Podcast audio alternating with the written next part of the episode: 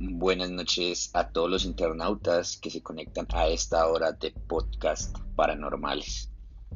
Como les había indicado de pronto las personas que me siguen eh, en Instagram, esta noche eh, hay un tema muy interesante y les confieso algo que al momento que me senté a, a revisar, a escribir los guiones de este tema, pues realmente me llevé como como una sorpresa porque pues, son datos muy desgarradores realmente y pues el tema es un poco eh, difícil de tratarlo, ¿no?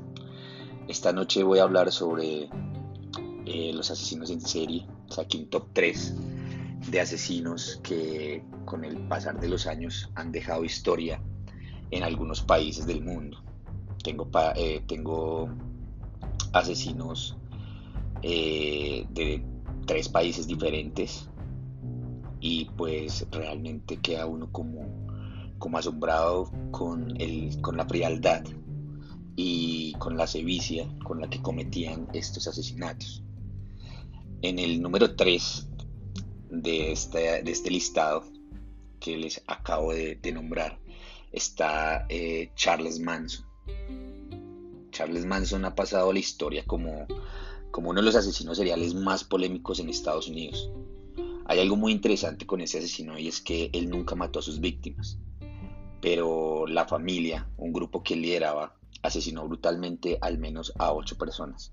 Eso es lo que está pues registrado eh, pues en el momento de, que se dieron cuenta de que era un asesino, de que tenía como una, una familia, como lo decía así, tenía un conjunto de personas que colaboraban con él para cometer estos asesinatos. De resto, pues se, dice que, hay muchos más muertos eh, detrás de ellos, ¿no?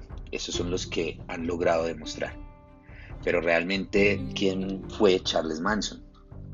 El nombre completo de él es Charles Mills Manson. Él nació el 11 de noviembre en 1934 en la ciudad de Cincinnati, Ohio. Se dice que su madre lo vendió a cambio de una jarra de cerveza cuando él era tan solo un niño. Manson pues tuvo que aprender a sobrevivir desde muy pequeñito, sin su madre, sin su familia, ya que su madre tenía muchos problemas de drogas y alcohol en ese momento. Al no tener familia y pues al ser solo un niño, pues él le tocó aprender a, a vivir con miedos y traumas que tuvo que ir superando con el transcurso de la edad, o sea, a medida que iba creciendo él tuvo que, defenderse de muchas cosas, entre ellos pues la calle y pues las personas que de alguna manera u otra querían hacerle mal. Eh, muy, muy joven pues se encontró con la delincuencia y pues esta le trajo problemas desde muy chico con, las entidades eh, pues gubernamentales, entre ellos pues la policía. Después de múltiples delitos de todo tipo y pues después de haber permanecido unos años en prisión, al salir de ella, se trasladó a San Francisco, California, pues donde formó la comunidad con mujeres y hombres que le obedecían. Tenía un gran poder de convencimiento, al cual llamó la familia Manson. Eh, su vida transcurría en dormir con más de tres de sus seguidoras y pues enseñar actos de Satán. Tenía una gran aberración con el demonio les prometía a cada una de ellas hijos como premio a su lealtad. Sostenía también que había que matar a todos los negros. Era, o sea, el racismo lo tenía muy marcado con las personas de color. Pero pues él decía que no sin antes pues matar a algunas figuras blancas que habían sido importantes y que habían permitido que los negros se relacionaran con los blancos.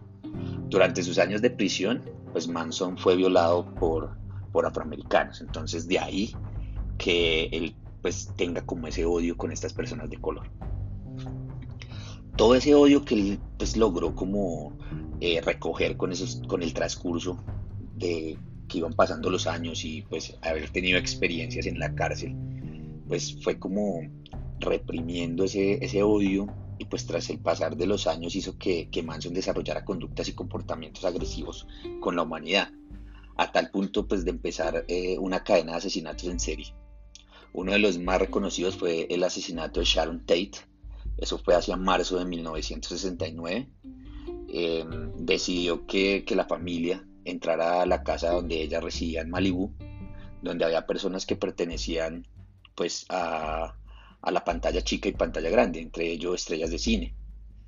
Eh, ellos no sabían quiénes eran, ¿sí? pero pues dentro estaba la actriz Shannon Tate, que estaba embarazada de ocho meses, y su esposo, el director de cine Roman Polanski, famoso por películas de terror en su momento. También pues estaba el escritor polaco Wojtek Frykowski y pues estaba el estilista Jay Sebrinch y una amiga la actriz. Ellos estaban reunidos en la casa cuando Manson envió a sus seguidores con una cuerda, un cuchillo, un revólver calibre 22. La orden era que tenían que matarlos a todos. Ellos entraron, los amarraron, los amordazaron y pues les dijeron que solo los iban a robar. En un momento pues de como de algiez, como de, de que ustedes qué hacen acá, porque están acá, que los estaban amarrando, ya los tenían sometidos, el escritor intentó escapar y le dispararon seis veces en la cara. Los jóvenes se encargaron de acabar con el estilista de, de 16 puñaladas. La amiga la actriz la amarraron a, un, a uno de los cadáveres y luego la asesinaron con cuatro tiros y varias puñaladas. La actriz en ese momento pues pidió mucha piedad por su embarazo ya que pues tenía ocho meses, pero pues ella no, no obtuvo eh, una respuesta positiva y recibió 55 puñaladas en todo su cuerpo, en especial en su vientre. Al terminar una, al terminar pues todo lo que ellos esperaban al terminar su cometido, tendieron una bandera americana en el sofá de la casa y con la sangre de de la actriz escribieron la palabra cerdo. Se cambiaron de ropa y se fueron. En cuestión de horas, pues los, eh, los asesinos estaban identificados y más adelante apresados. Es una historia realmente macabra, ya que esta era como el modus operandi de la familia. Ellos siempre eh, mataban con sevicia, era con cuchillos, en los ojos, en la cara, siempre estaban como como con, esa, como con ese modo, siempre operaban de esta misma manera. Eh, cuando cogían a, los miembros de la familia, pues estos tenían como una orden de, de no desenmascarar, por decirlo así, a Charles. O sea, nunca decían quién era, simplemente lo tuvieron por muchos años y por mucho tiempo como protegido de, de alguna manera u otra, por decirlo así. Eh, tiempo después, pues eh, a Charles Manson lo agarraron, él estuvo un buen tiempo en prisión y hace poco eh, él murió. Con esto se acaba la familia como tal, personas que viven en Estados Unidos y que conocen de cerca este tipo de, de personas, dicen que existen focos de familia, pero pues están muy escondidos que todavía se producen asesinatos de la misma forma, pero pues hasta el momento la policía no ha podido identificar a estos asesinos.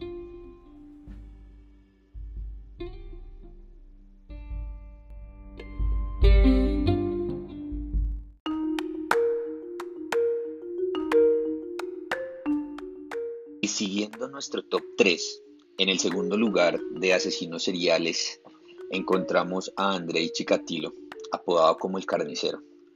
Este personaje eh, nació el 16 de octubre de 1936 en Ucrania. Este psicópata se convertiría durante pues, más de una década en la pesadilla de la policía. Andrei, apodado como el carnicero, fue sin duda el mayor asesino en serie de la historia de la URSS, en ese momento pues la Unión Soviética. Al igual que algunos asesinos que ya pues nombré anteriormente, este tuvo pues una infancia muy marcada por la violencia y los malos tratos hacia él y su familia. Pasó pues gran parte de la infancia con su madre y una hermana menor. Era una familia pues muy pequeña, sin una figura de padre como tal, pero pues algo que, que le tocó vivir desde muy pequeñito fue pasar por hambres y vivir toda la violencia del holocausto. Era un niño muy solitario, marginado en el colegio, era humillado, y pues a partir de esas humillaciones venían insultos de los cuales él nunca se defendía. Tenía una actitud más de sumisión ante todo tipo de agresión. Eh, algo muy importante es rescatar que el hogar, lejos de ser un refugio para él, fue como el principio del trauma y pues todo esto le traía o le trajo las peores consecuencias, ya que pues no se sentía protegido en su casa después de haber pasado por hambre y pobreza, su hermano había sido secuestrado y canibalizado. Pues en ese tiempo no solo ellos vivían pobreza, sino que habían muchas familias a su alrededor que estaban pasando por la misma situación. Ya mucho más adelante en su adultez tuvo problemas pues diferentes a los que ya había vivido anteriormente y uno fue la impotencia. La impotencia sexual fue algo que lo marcó eh, en, su, en su hombría, por decirlo así, en ese momento. No llegó a estar con ninguna otra mujer más allá que, su esposa y aún con ella solo consiguió tener apenas eh, unas pocas elecciones sexuales, fruto de las cuales nacieron dos de sus hijos. Esto no puso fin a los problemas de erección, el trastorno que, pues, que le ocasionaron las numerosas peleas y disputas con la mujer hicieron que, que él como que tomara unas actitudes como de violencia, no solo con la familia, con sus hijos, sino con personas a su alrededor. Llegó a tal punto de la desesperación pues por su problema viril que intentó encontrar una salida buscando placer en el único territorio que pudo pensar y que fue traer todo lo que había vivido en la infancia.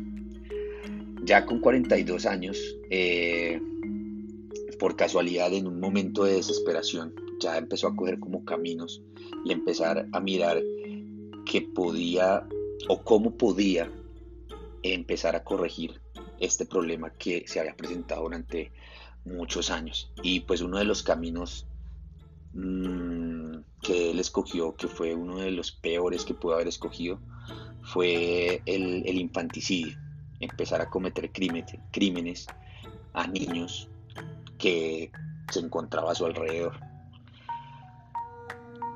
Mucho más adelante, ya cuando se desprendió de su familia, empezó a andar por muchos lados, empezó a andar por, por muchos pueblos, por muchas ciudades, y pues iba engañando a personas adultas para poderse quedar con estos niños.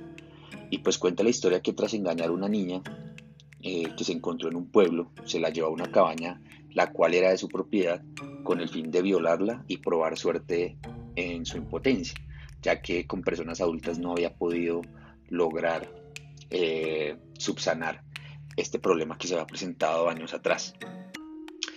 Y pues se dio cuenta que lejos de quitarse con el cuerpo de la menor, fue una herida de sangre durante el forcejeo que le desató su líbido a tal punto que no pudo evitar incrementar la violencia hasta matarla.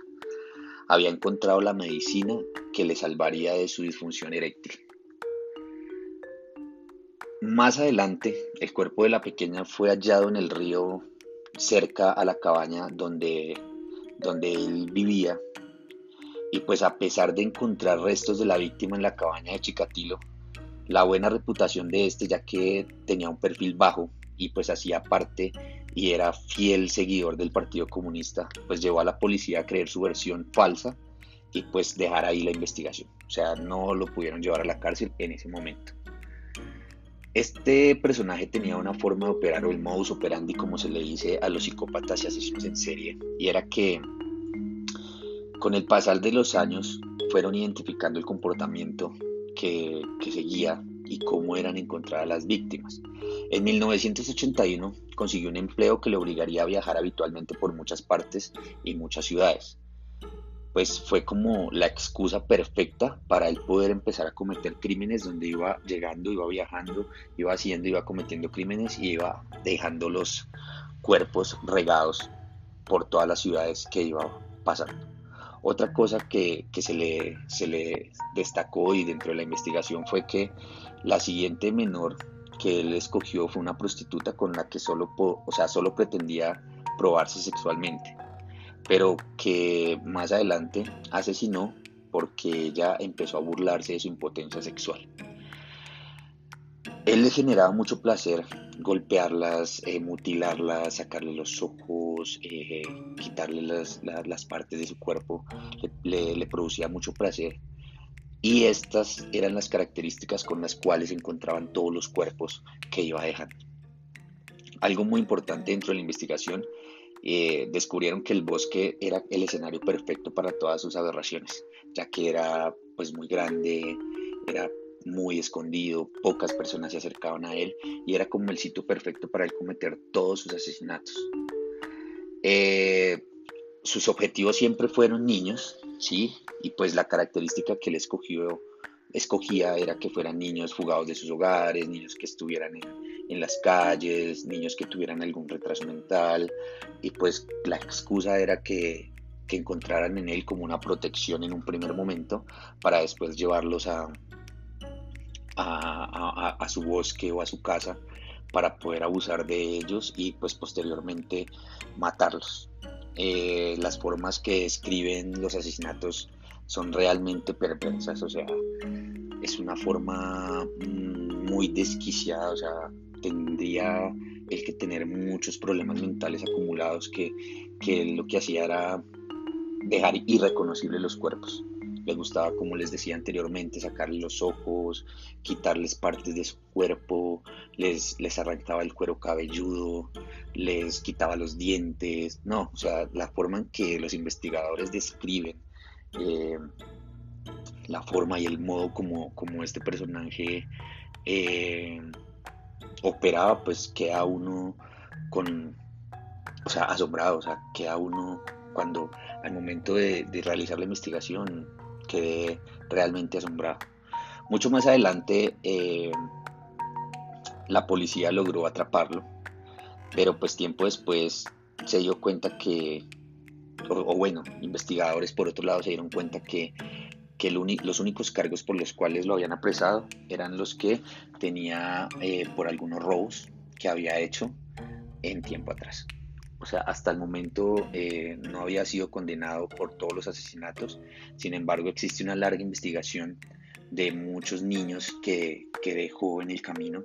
Al momento, al día de hoy, no, no se tiene con certeza cuántos niños asesinó en el transcurso de ese tiempo eh, asesinando, pero pues quedó como en la impunidad. Todas las familias quedaron como con, como con ese sinsabor de que esta persona no pudo pagar por los crímenes cometidos a todos esos niños.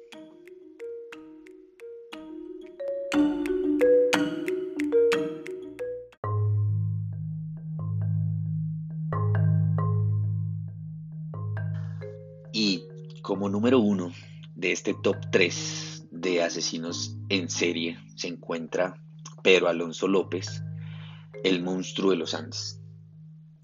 Infortunadamente tengo que decir que es colombiano. Y lo dejo en el número uno porque mm, al momento de realizar la investigación me pareció que es uno de los más despiadados y crueles y que reúne algo de los dos anteriores.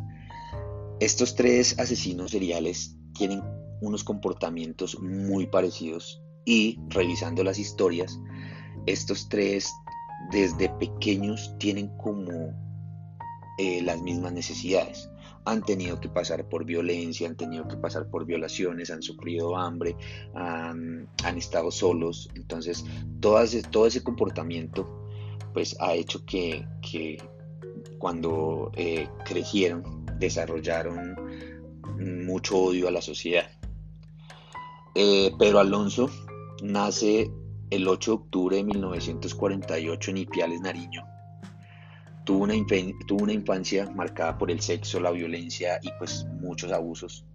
Su madre Benilda era prostituta y, ejerció la prostitución eh, desde muy pequeña también. Y pues era como la única forma de poder llevar un sustento a la casa. El único problema era que ella trabajaba desde su casa y pues los hijos, ella tuvo 12 hijos, estos hijos estaban expuestos pues al trabajo de la mamá ellos presenciaban cómo su madre entraba diferentes hombres todos los días a cualquier hora. Esto, eh, de alguna manera u otra, eh, fue creando eh, un resentimiento y un odio en Pedro. Pues no solo en Pedro, yo creo que en todos los 12 hijos que, que logró tener Benilda. En un momento, pues Benilda empezó como a, regalar sus hijos a familias cercanas que pronto no podían tener hijos porque en un momento se dio cuenta que no podía eh, mantenerlos a todos, quedándose con algunos pocos, dentro de ellos Pedro. Después de que él empezó a tener un contacto más directo con su madre y cuando fue creciendo, la mamá empezó a golpearlo todos los días. Esto ya se volvió un pan de cada día. Los vecinos cuentan que, en cualquier momento Pedro salía de su casa corriendo, gritando eh, con mucho dolor. Sufría golpes, quemaduras, muy, unos, unos tratos que no son de una madre. A medida que Pedro fue creciendo, la mamá en un punto eh, lo echó de la casa y pues lo dejó como, como a la deriva. El día que ella lo sacó de la casa, le dio eh, una paliza él salió muy golpeado y también quemado. A partir de aquí, pues el niño se convirtió en un vagabundo y sufrió consecuencias pues de vivir a la intemperie. Pues fue víctima de varias violaciones a manos de hombres que se encontró eh, en este deambular por las calles. Esas agresiones sexuales pues le fueron formando un carácter cada vez más tosco y resentido, tanto con los hombres y con las mujeres. En su lucha por la supervivencia, pues le tuvo, eh, tuvo que pasar por peleas, eh, pues aprendió todas las mañas de la calle, entre ellas pues eh, las drogas, se hundió en el mundo del bazuco, ¿sí? muy pequeño, y pues lo único que hacía era pues, sobrevivir a cómo iba llegando el día y la noche. Las calles de Bogotá se convirtieron pues en el único hogar para él. En un tiempo, en un momento, eh, una pareja lo descubrió, una pareja estadounidense lo descubrió, lo lograron sacar de este mundo, lo adoptaron y ya pues él con 12 años volvió como a una vida eh, entre paréntesis normal. La familia trató de darle todo lo que necesitaba a la medida que él lo iba necesitando. Pues al tener una familia, un nuevo hogar, colegio, amigos, pues él pues, llevó como una vida no tan normal, pues porque había tenido que, vivir pues una vida anterior de mucha violencia. Eh, pues ya como que la, la, violencia, el robo y las drogas pasaron a ser como un plano diferente al que él ya estaba viviendo. Pero en el colegio donde él estudiaba, uno de los profesores abusó sexualmente de él tanto así fue que eh, Pedro se escapó nuevamente de su casa y regresó a las calles. Eh, dentro de ese andar y caminar, pues la vida delictiva era pues su prioridad. Tanto así que después de una serie de robos consecutivos eh, fue apresado y condenado a siete años de cárcel. Pues en esa etapa que vivió en la cárcel, pues fue como clave para bueno, clave y le despertó todo ese rencor y todo ese odio que venía guardando pues dentro de su ser. En su estancia en la cárcel también fue violado por muchos presos y se convirtió como eh, en, el, en el que siempre iba a estar para los demás presos. Entonces sufrió muchísimas violaciones, tanto así que dentro de la cárcel logró degollar a algunos de sus agresores, ¿sí? Y en, uno de esos momentos, cuando él empezó a matar a todas las personas que lo habían violado dentro de la cárcel, se dio cuenta que al matarlos de la forma que lo hacía, iba sintiendo un poco de placer. Le producía placer matar a todas estas personas. Esto lo llevó como a una etapa diferente, porque él ya despertó ese, ese ser maligno que llevaba dentro, donde el matar se había convertido como en una fuente de, salida, ¿sí? Él mataba y se sentía más libre. A medida que iba matando, se sentía mm, mucho más feliz. Por su paso por la cárcel, pues despertó todo esto que él venía trayendo eh, debido pues a toda la violencia que le tocó vivir años atrás. Una vez en libertad, ya no quiso seguir en Colombia y Pedro decidió viajar al Perú, desde donde empezó su camino criminal, secuestrando y matando niñas que vivían en las, en las regiones. Entonces iba pasando por pueblos, iba recogiendo niñas con las mismas características del asesino anterior. ¿sí? Él buscaba una población que fuera marginada, que fueran niños pobres, que fueran indígenas, que estuvieran muy apartados de la sociedad, ¿sí?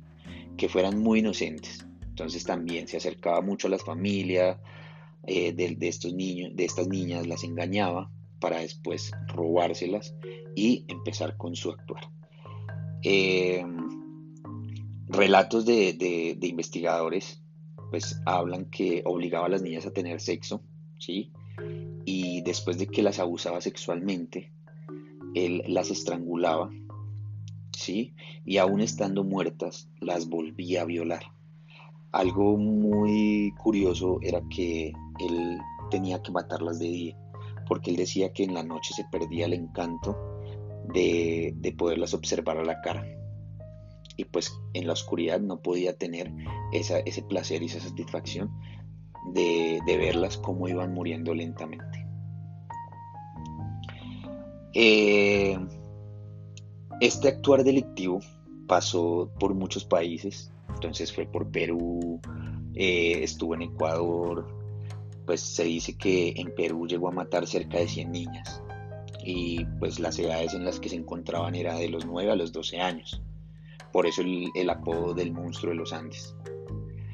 Eh, una de ellas, eh, sí hubo una que se escapó de la muerte, eh, gracias a que cuando él la estaba violando, estaba accediendo carnalmente a esta chiquilla,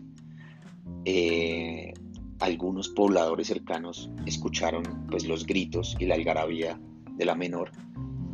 Cuando se dieron cuenta, lo persiguieron por mucho tiempo. No lo lograron coger, pero la niña alcanzó a sobrevivir. Cuenta, pues, lo que les decía anteriormente, de cómo la accedía y cómo estaba tratando de matarla. Eh, él se paseó, como les decía, por Ecuador, Perú y regresó a Colombia.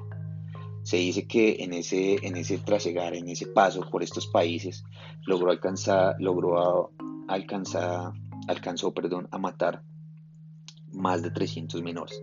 Lo que les decía, estos 300 son los que eh, están demostrados, ¿sí? Que él pudo haber matado.